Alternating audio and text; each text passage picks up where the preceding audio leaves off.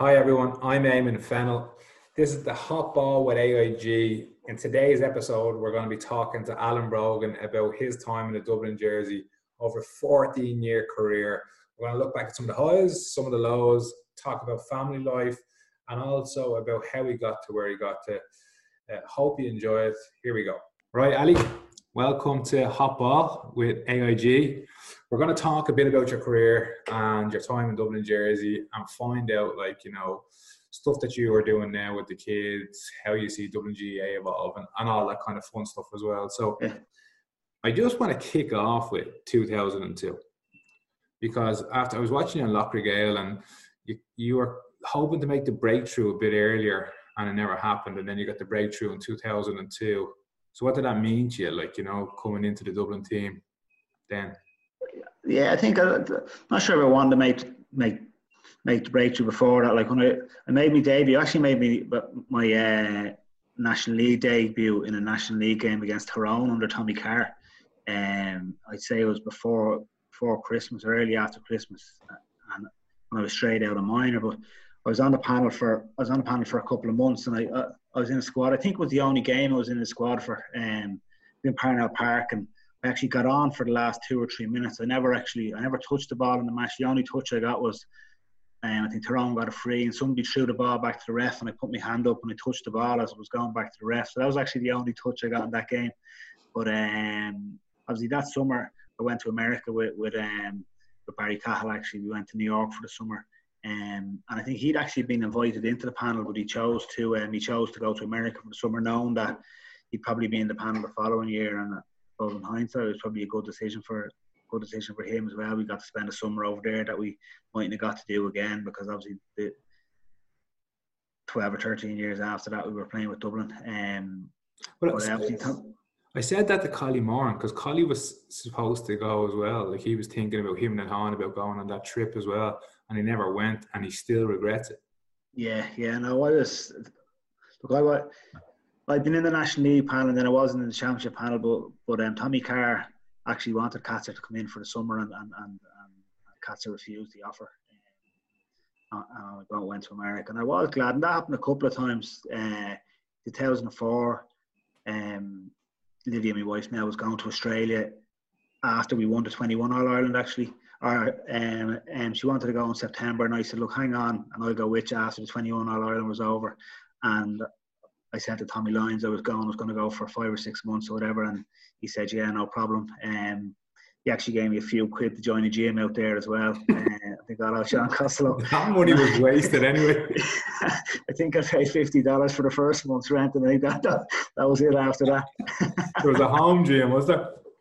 you know me in the gym now. You know. Yeah, yeah. It's hard enough going. I had to. But uh, yeah, but look, I went to Australia that time as well for six months, and if I had been myself, I probably would have never done it. So those two trips were probably the only real trips I got to go on. The summer in New York and five or six months in Australia at the end of 2004. So um, yeah, look, I was very thankful for that. But I think when Tommy Lyons came in, obviously came in in 2002 as a manager was I think it was probably a fresh start for everyone.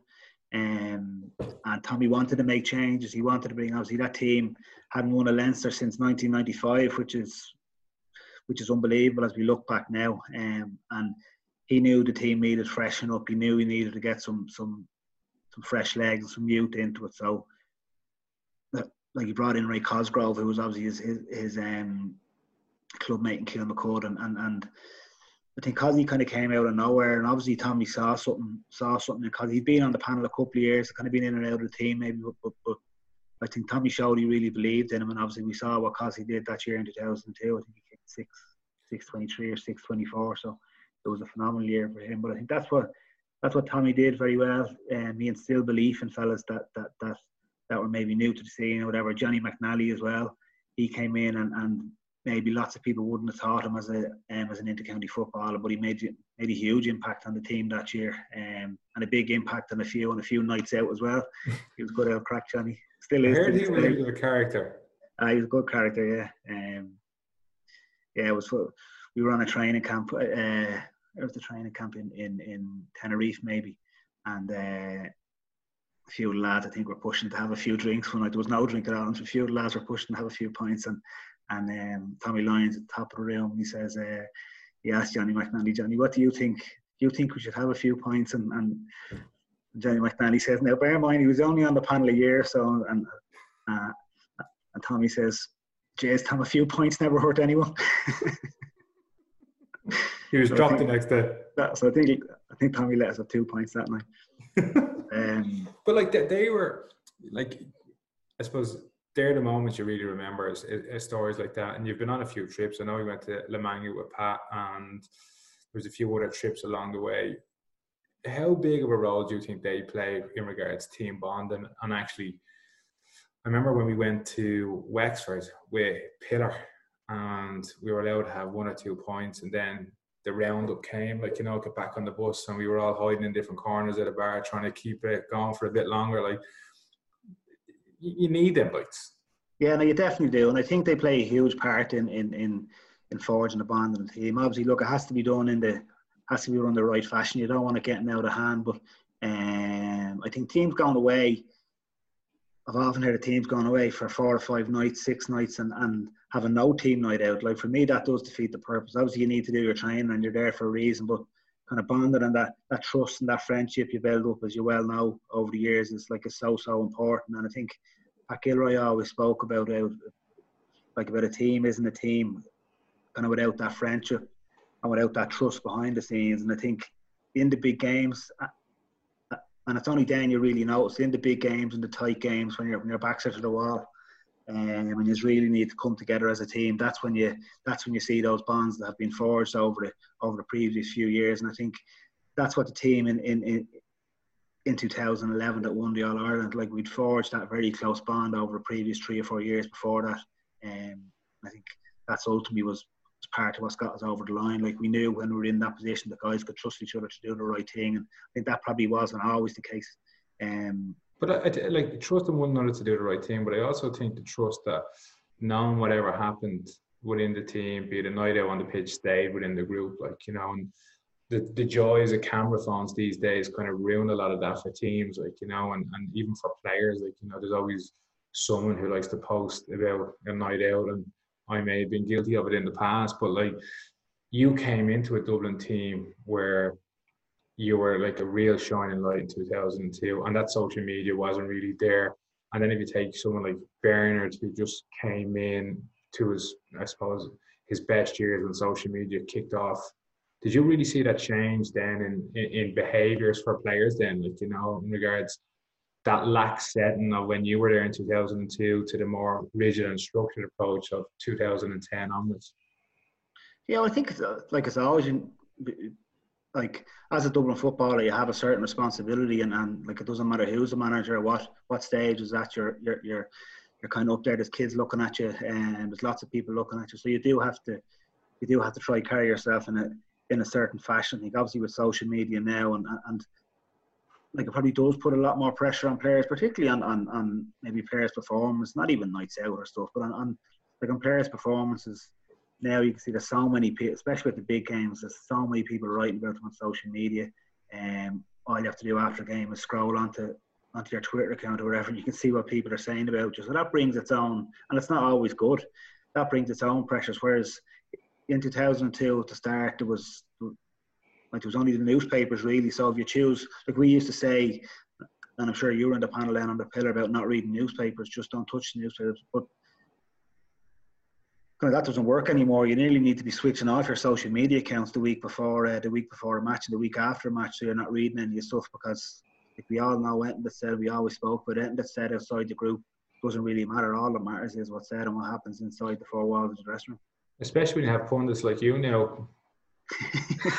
I haven't got any text message yet to say I said something wrong about anything, but uh, look, it is something I'm conscious of. Like, like I obviously talk about this Dublin team because everyone wants to talk about them, and I'm always very respectful that that that, that look, you have to try and be honest, but you don't want to upset anyone either. And I suppose I've probably been lucky enough. I, I remember um, uh, when I started writing for the Independent, I did an interview with Paul Kimmage, and he asked me one of his last questions was, "So what happens if uh, what happens when you're writing that, and the time comes for Bernard to be drafted? You're going to write it?"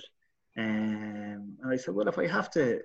if I have to write it, I am not sure if I will or not. But it, I've been lucky enough that that, that because Dublin have won the last five All Irelands in a row, I haven't had to write anything negative about it. Would be a different story yeah, yeah. if they were talking about some of our performances back in the mid nineties. You would have to write something different. So I've been in a In a privileged situation and uh, that I haven't had to say too much negative about about this current Dublin team. But it is something I'm aware of. I'm sure there will come a day where I do say something and maybe it's happened already and I have upset somebody, but um, because one of the things when I was watching like your Laochra Gael was uh, it wasn't about stuff you wrote or anything like that. It was about something you did regarding celebrating goals and all that all that kind of stuff. So when you're really, I think it was against Laois and one person that called you out was Wooly, like you know, Colm Parkinson calling you out says a lot about what you did to him. Uh, but like, can you see that in players now when you're you're now pundit and you know there's a maturing period for a player?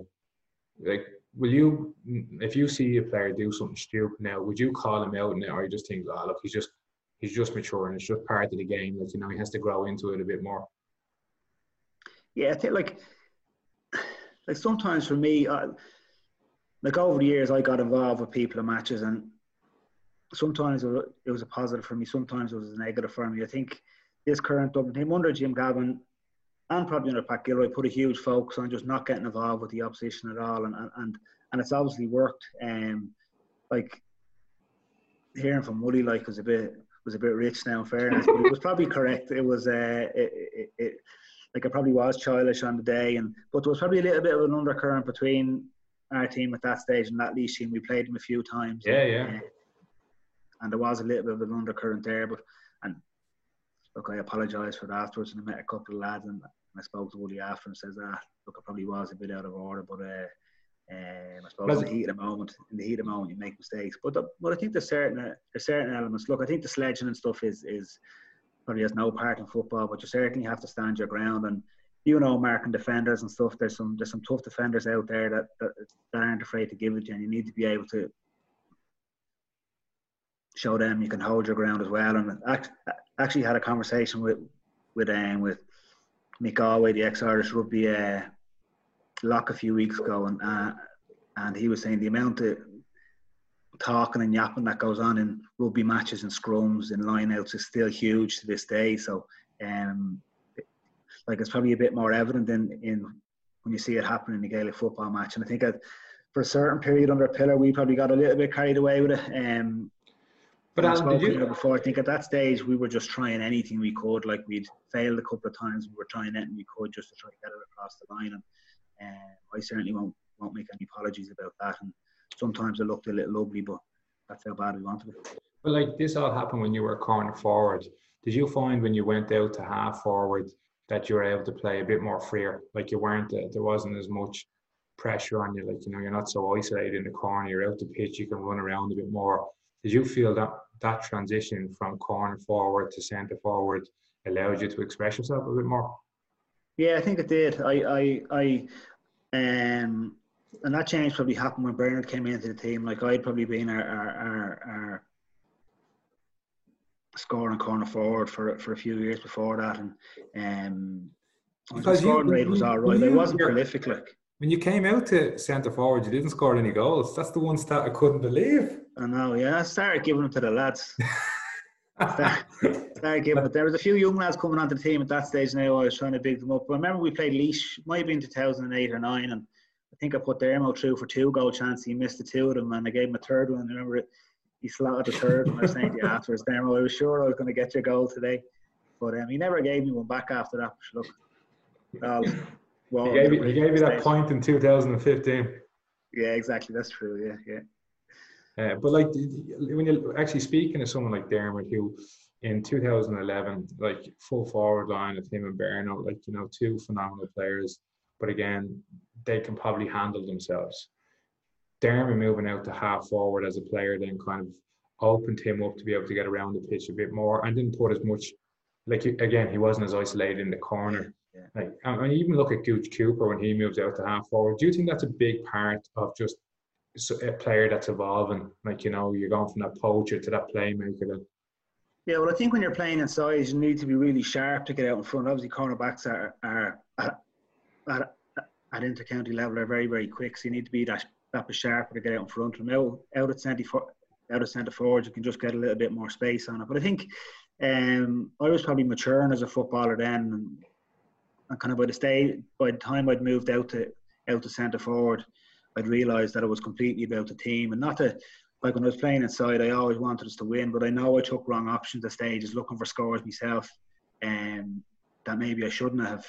And I remember uh, um, I was looking back at, at, at clips of the, the 2005 um, quarter final against Tyrone, the first game, a few days ago, and uh, and the goal Mulligan got actually came from from a block shot on me, and it was a shot I should never have taken on. There was three or four Tyrone defenders around me, and um, it was actually it was actually an easy block to get. I should never have shot it. I, sh- I should have just turned around and hand passed it back to somebody else. But from that from that block down, uh, can't remember who got a Connery Conor Gormley got, I think he gave a ball to Stephen O'Neill and he gave it to Mulligan. Next thing is in the back of the net. So that's like we were three points up at that stage. So that's how on little moments like that, how how games turn. And um, it was obviously a harsh lesson that day. But I remember looking at it at the time and I saw it a few days ago and I was thinking that was 2005. Say from 2008, I'd never have made a mistake like that because I just wouldn't have taken an option on like that because it wasn't the right thing to do at the time. So I think there comes a stage, and you saw Gooch about you just mature as a footballer and you can add a bit more to the team out there.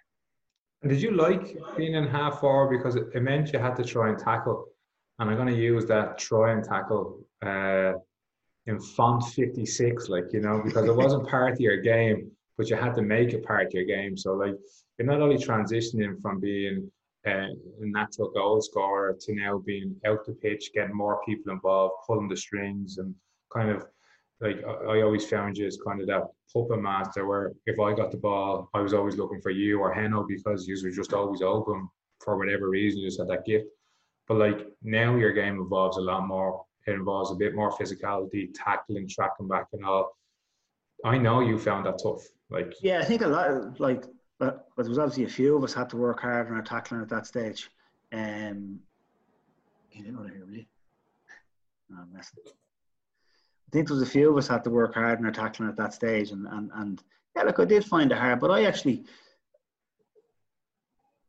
I put pressure on myself to get tackles, and other fellas like stop counting my scores. We used to just look at our look at our look at our tackle counts. Like when Ray Boyne used to send us stats on the stats in the Monday morning, like like the first thing I'd go for was to see my tackle count. So that's how our how our kind of psyche changed over those few years that it became such an important part. And um, like kind of people would take would take our scores for granted. Might take me getting a couple of scores for granted. Might take Brenner getting a couple of scores for granted. Might take Mossy getting a couple of scores for granted. There, but if it, like if one of us got a turnover in a training match or whatever, you'd hear shouts to the lads around you. So, like when I moved there, I felt if I could get if I could get tackles in or if I could get a turnover, that was going to provide a huge boost for the team. Probably more so than if I if I was kicking an actual score up into into Hill 16. Yeah, and, and I kind of felt that that was because it was you getting that turnover, you know, where you, you're known for it. Like if Bryan Cullen had got that turnover, for instance, like it's just Cully doing what he does. Expected, yeah, yeah. yeah. but for you, like it, that gave the team such a lift because I thought when when you were doing it, it kind of emphasized like he's up for this, we're up for this, let's go after it. Like you know, did you did you feel that burden at all when you were playing? Like that as you said, you were looking at your stats for tackles, that that just become the all-encompassing thing of your game is just get tackles. Yeah, certainly when we didn't have the ball, it did. Uh, like I wouldn't say it was a burden, but and especially under Pat and Pat came in, and after Meath beat us at, at after they got the five goals against in 2010, from there on in, like you were there, our, ta- our tackle count became huge, and that's really what our what our game plan was based on. If we could if we could hit up to 90, 100 tackles, there was a pretty good chance we were going to win the game. If we didn't, there was a pretty good chance we we, we were going to lose the game. It was as like as simple as that. Like and, and yeah. the guy knew was a forward. You'd be aiming to get five tackles in the game, and if the like if the five, if the six forwards got five tackles each, then as a team we were up on 30 tackles. That was a pretty good start. So, um, especially if you get tackles in the forward line, because that's when the turnovers happen, and, and like when you're on the counter attack uh, that's when you can really hurt teams. And I think you talked about it there, Meath. I think that's how Meath kind of brought us. They caught us on the counter attack. You know, they didn't catch us on the counter attack five times, but at least three of them goals just came off the run of play. Like, you know, Was that your worst day in a Dublin jersey that day against Meath?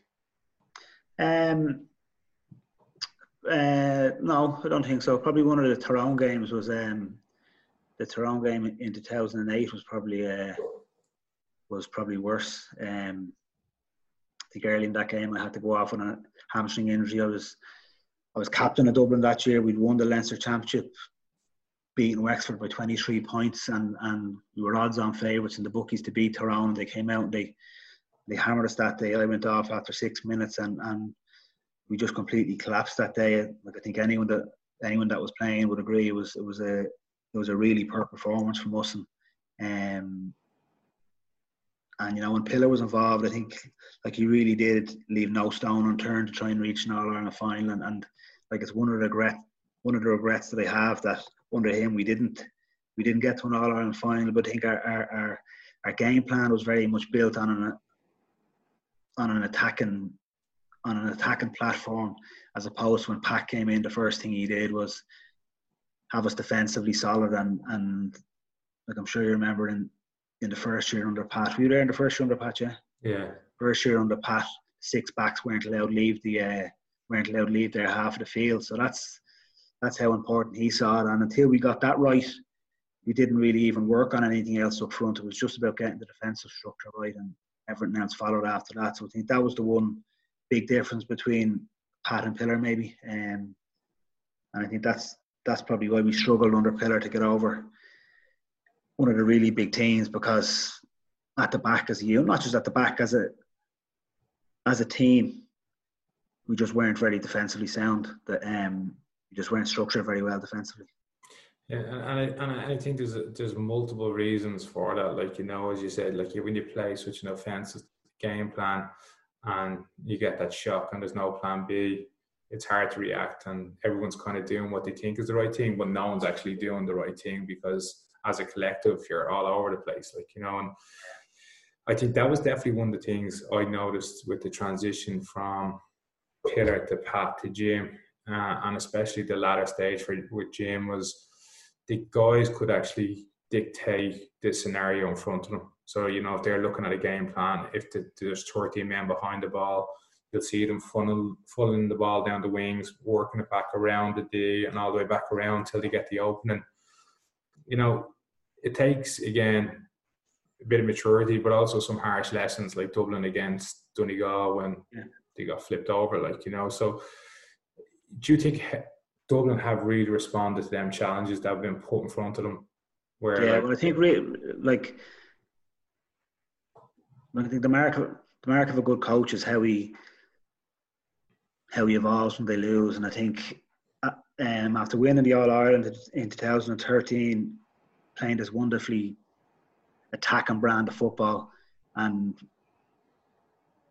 going to 2014 then and, and kind of trying to play the same way and getting that sucker punch off Donegal in the in the All Ireland semi final, how Jim evolved the team after that, and how the guys evolved um, on the team as well, and and kind of they went from being very open at the back to the following year being sound at the back, very well organised at the back, structurally very well, very hard to break down, very hard to score goals against. And I think that was that's the thing that really impressed me about Jim is that that he evolved as a manager. He changed his style a little bit to suit the way the game was going, and it obviously paid huge dividends, huge dividends for him and the and myself and the Dublin team um, over the last five years. But um, I think that's when, like when you talk about Jimmy McGuinness when he came in, um, and he played this defensive style of football and he obviously went after after a couple of years. I think to see him come back now and see how he'd evolve his brand of football and to play against other teams would be great because he would have to evolve from say from the tactics that he used in over those few years when they beat us in 14 and when they won the All Ireland in in, in um, 2012 wasn't it? Yeah, 2012 yeah. they won All Ireland. Um, but, but speaking of great coaches, you started off as a coach in Plunketts uh, you took a role, sorry, you didn't start out, you took a role as a coach's Plunketts as a games promotion officer. And myself, Shocko, yourself, I think we were the three kind of uh, as part of the first crop of, of GPOs that went out. Looking at the demands on any of the county footballer, did you kind of take that job because it was easier to take that job and have the time to play in the county football and give your kind of your all to the game rather than being in a in a really corporate intense role at the time, like you know. Yeah, well, look, to be fair, every job I ever took was was was kind of taken on the basis that it could could um, facilitate me playing football, and I think that's one of the that's probably one of the lessons I can uh, I can pass on to younger guys. Like I actually started doing accountancy exams about uh, a couple of years after I left college, and and uh, and I was studying at night time, going to college at night time, and it just wasn't feasible. And I just I just packed it in because it was starting to interfere with with um with me playing football, and, and whether that's a good thing or a bad thing, I'm not so sure. But I think kind of guys are, are, are like especially with the especially with the GPA now, they're they're they're they're, they're probably better versed in that sort of stuff now and how to how to structure their lives and how to structure their education and, and, and maybe play into county football alongside that. But uh, now I certainly took jobs to, that that allowed me to play football, but it does still happen. Like I think there's a lot of guys going into teaching now that that are going into teaching because they want to play football or hurl, and it's not really for the love of teaching that they're going in for. And that might sound harsh, but I think I think it's the truth. I think there's other guys that that that, that are staying on in college later, which is which is fine doing masters, doing maybe PhDs and stuff because it's a it's a less hectic schedule for them than having a full time job um, as an accountant or as a solicitor or as a doctor or whatever. Because it is very difficult if you're a if you're a full time professional like I I worked as as you worked at, uh, um, as a games promotion officer and then I was a sales rep for a while for a couple of drinks companies and stuff. So I did. Kind of my time was my own. You had to do your work, but my time was my own. And if I needed to slip away, I could always do that. But if you're a if you're a doctor or a solicitor or, a, or an accountant or whatever, it's very, very difficult to get the time to do it. And, um, but but that also comes that also comes down to like you finished playing and the three kids were were born when you were in 2015 ready no two harry and harry and james born hugo's 2017 oh okay right. So you had two kids when you were when you were still playing and I know in 2000 and I want to say it was 2010 or 11, Lydia was back in college. Yeah. Um, like, how important is it to have someone at home like like Lydia that is there for you as a support when you have kids, when you have loads of stuff going on, and just having someone you can bounce off that's a solid rock like Lydia, like Lydia, like you know. Yeah, well, if you don't have like if you have kids at home, you don't have someone that that's going to support you. It's just there's no way you can play into county football. And I think Lydia was doing it, was doing a masters at the time. We had Jamie, who was a baby, and I was off trying to play into county football. So it was like you look back now, and it was like it was crazy. But we were stuck in a moment, and you just we were just going through it, and you just like you just stick at it. I'm sure there was days she was wrecked, there was days I was wrecked, but you just like you just keep going, and and, and like in a way, like you know yourself, footballers can be very selfish, and I'm like I'm sure I was very selfish with my time at at stages, and like she'd say to me now that, that that like on the Saturday before the match, you wouldn't get off the couch to do anything. You know, like I just God, I can't get up. You're trying to keep that going? I could only get up. Because it's a long time since I lay in the couch now. but you'd only get up like before matches on a Saturday. I'd be I'd be afraid to expend any energy whatsoever. If you went for a walk, that'd be it. Um, or up to have a bit of food and stuff. You'd want to be lying on lying on the couch and come home and train. And that gets harder when you have kids. It's just it's just impossible to do that. But uh, not to be fair, because she picked up a lot of slack over the years. Because we had we had Jamie in 2008, which was which was early enough. Like I played seven or eight years after that. So. Um, which like, in a way was great for him to see as well. Obviously, he got on the field for the All Ireland in 2011, but but there's no question it was a challenge at times. But but do you think that having someone um, you, were kind of seeing Lydia as soon as your inter-county career t- took off, and you know, there's other players that kind of enjoyed everything but the playing side of it, like you know, um, and having someone at home that can kind of keep give you a bit of discipline as well, because you need to have that. And Alex Ferguson spoke about that. He'd rather his players have girlfriends from an early age rather than yeah. going out on nights out. Like you know, do you think having that partner gives you that? And is Lydia? Like I hear a lot of people talking about how your dad was a great influence, how your mom has helped you, having the brothers there to grow up with and all, but just about Lydia and the role that she played. Like, do do people take that for granted as well and getting that just the support you have at home? Yeah, no, I told that.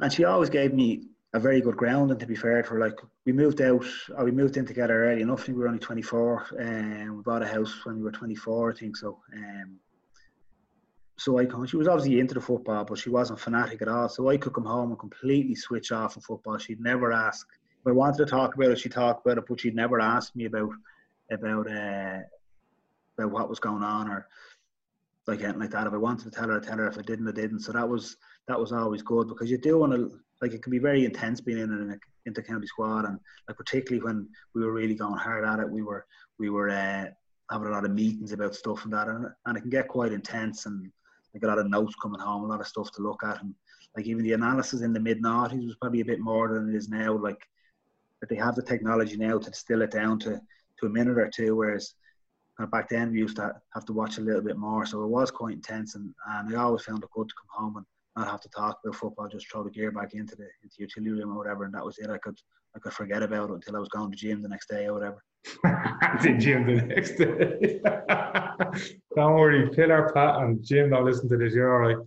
Uh, but like speaking of, as I said, when when um, when Tommy Lyons came in, the first meeting we went, and Tommy Lyons was in um, our first training session was in Brugha Barracks in in Rathmines there, and uh, weights were only really getting going. Like there was no um, real weights programs and stuff. But he did bring in there was an army man called um, Shaska was the guy's name, but he came in to give us a weights program. So um, we arrived at training one night and there was a there was a set of dumbbells under the bench for everyone in a little um, in a little red box. Um, so everyone went off their dumbbells. They say they're they're still upstairs in the little red box. I'd say at this stage, hardly taken out at all. But well, I mean, long way since then. Do you see? Do you see that now? Like, uh, and I'm definitely, I, have fallen fell for this, and still do. Like, if if I wanted to, like, if I said to a few lads in Vincent's now, right, come on, we go to the gym and we do a session. I get about six or seven lads wanting to go to the gym for like a weight session. But if I said to the lads, just want to go kicking a few balls, I'll probably get one or two right, right and back. Do you think that the game is kind of evolving now to players getting a bit more into the aesthetics of how they look rather than actually the skill side of it? I think weights became a huge part of it, but um, like for me, it was always about, and it still is always about the skills of the game. But I think the size fellas are now playing at the county football. It like it has to be a big part. And I said before, if I was starting out now, there's no way I'd get away with what I what I got away with in terms of avoiding gym sessions and stuff. And, uh, and I'm not that I avoided gym sessions. You didn't, yeah, yeah, yeah. but, but you were just there. I was nearly more afraid of getting of losing a bit of pace than because I did see in in say around 2006 2007 I remember the likes of Berno and Ross getting really really really top heavy Declan Lally getting really really big in their arms and stuff and we were definitely overdoing on the weights a little bit and whether it cost the lads a, a yard of pace I'm not sure but it would like genuinely was one thing I was I was always afraid if I did too much weights that, that you just might lose that little yard of pace and like I always said, my game was always about evasion. It was about staying out of tackles. Um, when I had the ball, obviously, and, and kind of evading guys. And if you lost that little turn of pace, then that would have changed the way I would have had to play the game. And I didn't want, I didn't want that to happen. But certainly for me, I'd be putting was coaching a team, and I, I do help out the kids team now. There's a huge emphasis on the skills of the game and left foot and right foot. And I think if you get the skills of the game to a certain level, guys are going to have a have a really good chance. And like there was guys was guys that played into county with us. Um, probably one of them, your, probably one of them yourself, and probably on the out left foot was for stand, was for standing on only. You might have swung at a, you might have swung at a few balls over the years, but uh, two points off. Like a lot of guys, like a lot of guys couldn't kick that well with their left foot, and, and, and like it was something that my dad would have drilled into us as kids, and and and had to keep working on the left foot, the left foot, and I think it did pay dividends when when it came to the when it came to the time we were adult footballers. Yeah, and I, and I think like looking back on my career and talking to Collie Moran and, and him looking back on his career, like I think we probably like you you had a 14 year career in a Dublin jersey, which is unbelievable. And like as you said, you did it by just the skill of the game, by avoiding players, by you know using the skills that you had and, and honing in on them. Where I think we tried to become that physical player that we were supposed to be and putting ourselves in the tackles and getting injured and hurting ourselves and then going to train and kind of keep doing it. There's only demand a short-lived career for a player that plays like that, and I and I don't really see that with the case with the current Dublin team. Like I don't think players are throwing themselves into the tackle or they're lashing the weight over it as much as they used to. No. But yet, this the career of a GAA county inter-county player is still going to be less than 14 years now. And you just think that's purely because of the demands that it's got to, rather than actually the physicality of the game? It's probably a mixture of both. To be fair, I think like like every team has to have every team has to have guys that can hit hard and stuff, and you can't have you can't have 15 guys like me running around evading tackles. Um, just doesn't work like that. But but and I was lucky. I always had like I always had bigger guys around me that that could do a lot of that work. Like say guys like Relo, guys like guys like yourself, guys like Kevin Bonner, like who go in and put his head in somewhere where you wouldn't put the boot in. Like so that way, his nose is all over the place.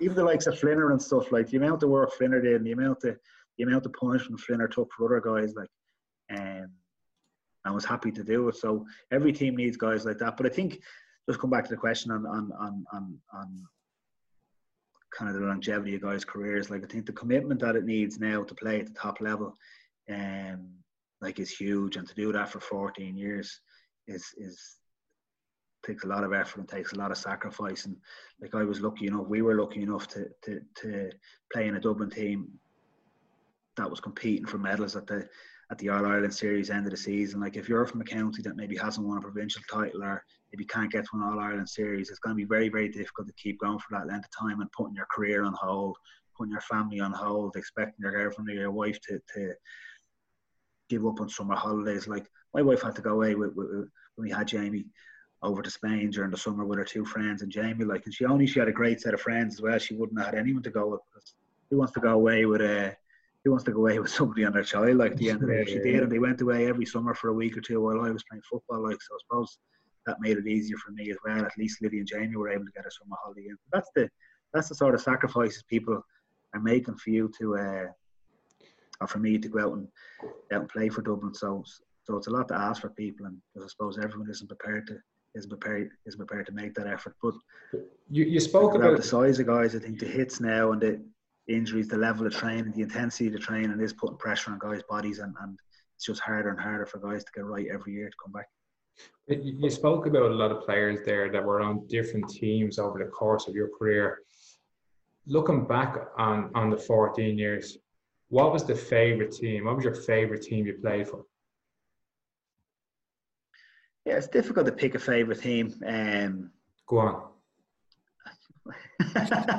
Go on. like when Pillar was in charge, I loved the years Pillars were in charge. Like we were involved in Leinster, Leinster championships that were really, really tight every year. So we were getting two or three really good games in Leinster every year. But we didn't get to an All Ireland final, but I really enjoyed those years. But obviously, like it's hard to look past the year we had in in in like in 2011 winning the All Ireland and, and the journey that team came on. And there was a lot of guys that played on Pillars teams. One or two fell away. Like you look at the likes of Wheeler, wouldn't you love him to hang on for a year to to like yeah. to win All Ireland medal. But um, I think the journey that team in 2011 came on after Pat came in in 2009. Um, because it's hard to um, hard to top that. All right, so like your worst day was against Tyrone. Uh, your best team that you played for was 2011 who was the best player you played with? And I have got answers from other people about this. The best player you played with over your 14 years? Uh, yeah, look, there's there's there's a few contenders. Um, obviously, look at Clucko and the difference he made for us, and, and the longevity of his career, and like having played with him for so long, and you like at stages you nearly take him for granted and how good he actually is. And it's only when you sit back and you look at what he's doing, kind of year in year out, that you can really appreciate how how how exceptional a footballer he is. Um, look at Berno and the scores he got for us in crucial games. And I knew I've spoken about it before. Like I had a, a like fantastic kind of understanding with Bernard without having to speak about it too much. I knew when I went out to centre forward, if I could if I could get the ball to him in the right position, he was going to score. Um, he'll go Mossy um, for a finisher, for a guy I had an understanding with, and um, how good he was in front of goal. And um, he was fantastic. But I was to pick one, and it kind of coincided with with with his his good form probably coincided with my kind of peak years.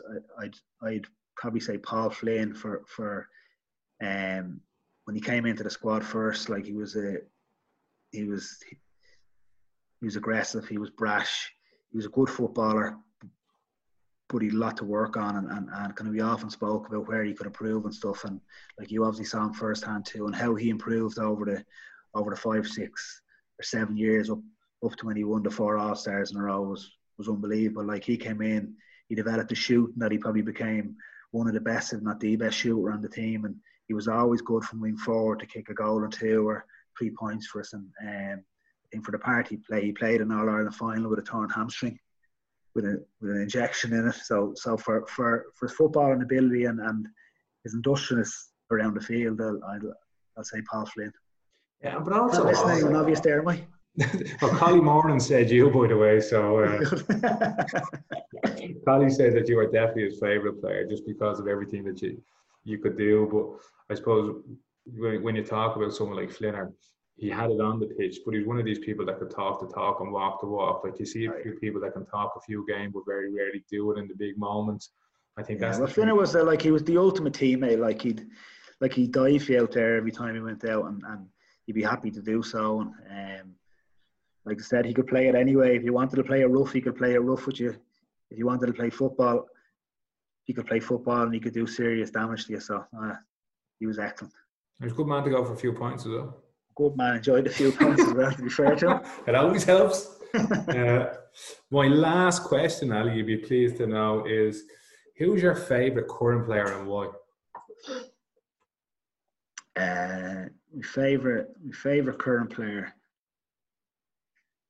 I'm gonna say, um, I'm gonna say Ciarán Kilkenny.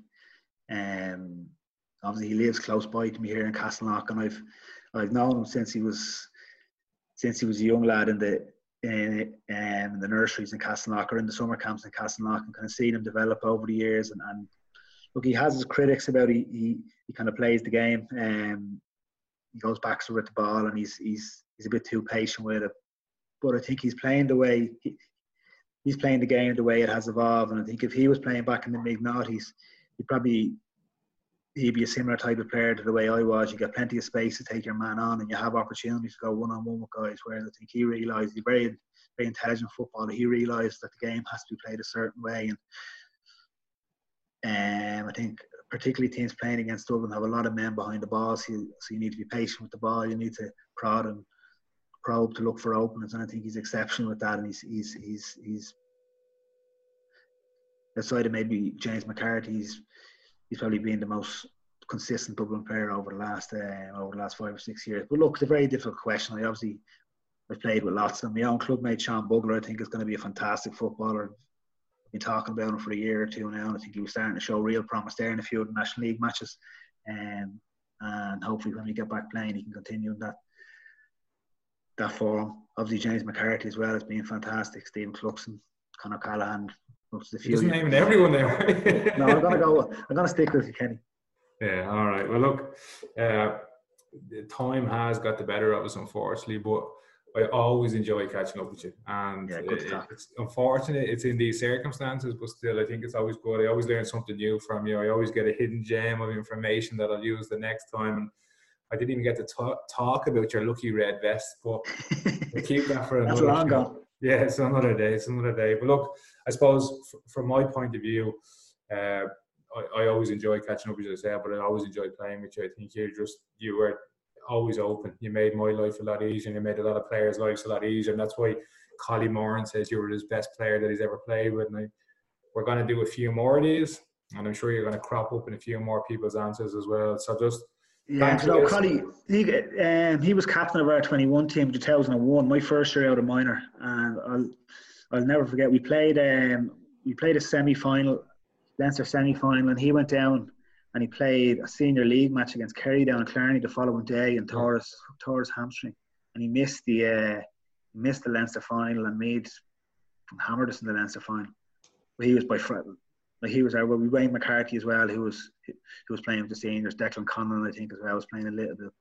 But he was a real talisman, and he got injured playing a playing a National League match the day after Leinster 21 semi final. So we talk about the outplayer welfare, but that's uh, I'm sure he still remembers he was disappointed by it. But yeah, good footballer himself, Collie. Ah, great. But like you talk about players that you wish could win an All Ireland, like you know, Wheelo, he's definitely up there. Like you know, everything. Yeah, definitely. That Shane Ryan, feel him, yeah. yeah. Yeah. So I know that it's great that you were able to win as many as you did, and, and, and we were all able to get one in the end. But you know, when you look back and you start talking to lads like Holly that were there through the really shit times, put their body on the line, and and I suppose until you start actually having these conversations, like until you start researching Collie, I know we're going off the point now, but like exactly what you said, he played three matches in one day. He played yeah. for UCD, um, Dublin 21s, captain, Dublin seniors. He played international rules under 21s. He was playing for Ballyboden seniors. Like he, he was just, you'd never see it again. Like, you know, yeah. and I think people, fans may not know that I may not know what he gave to a Dublin jersey. So, yeah. like, I'm actually talking to Collie uh, again, and I think look, a few bits of information will come out when people start listening to a story a bit more. Yeah, yeah, yeah, yeah. Because he hasn't spoke too much like over the years. No, and I think that's a lot to do uh, with how his career ended. Yeah, yeah. kind of petered out in the end because of the injuries. Yeah. But going in from going in from an injury like that to a career-ending injury to management wanting you to stay on as a selector and the challenges that that face. So, so he's had hip replacements on, hasn't he? Yeah, at 28. 28, like mad Yeah, he's 38 now, so he won't be hitting the dance floor anytime soon, but he's drinking WD 40 just to be sure. uh, well, look, Ali, thanks for this. Stay good, stay safe, and say hello to the family. Yeah, we're well, same to you.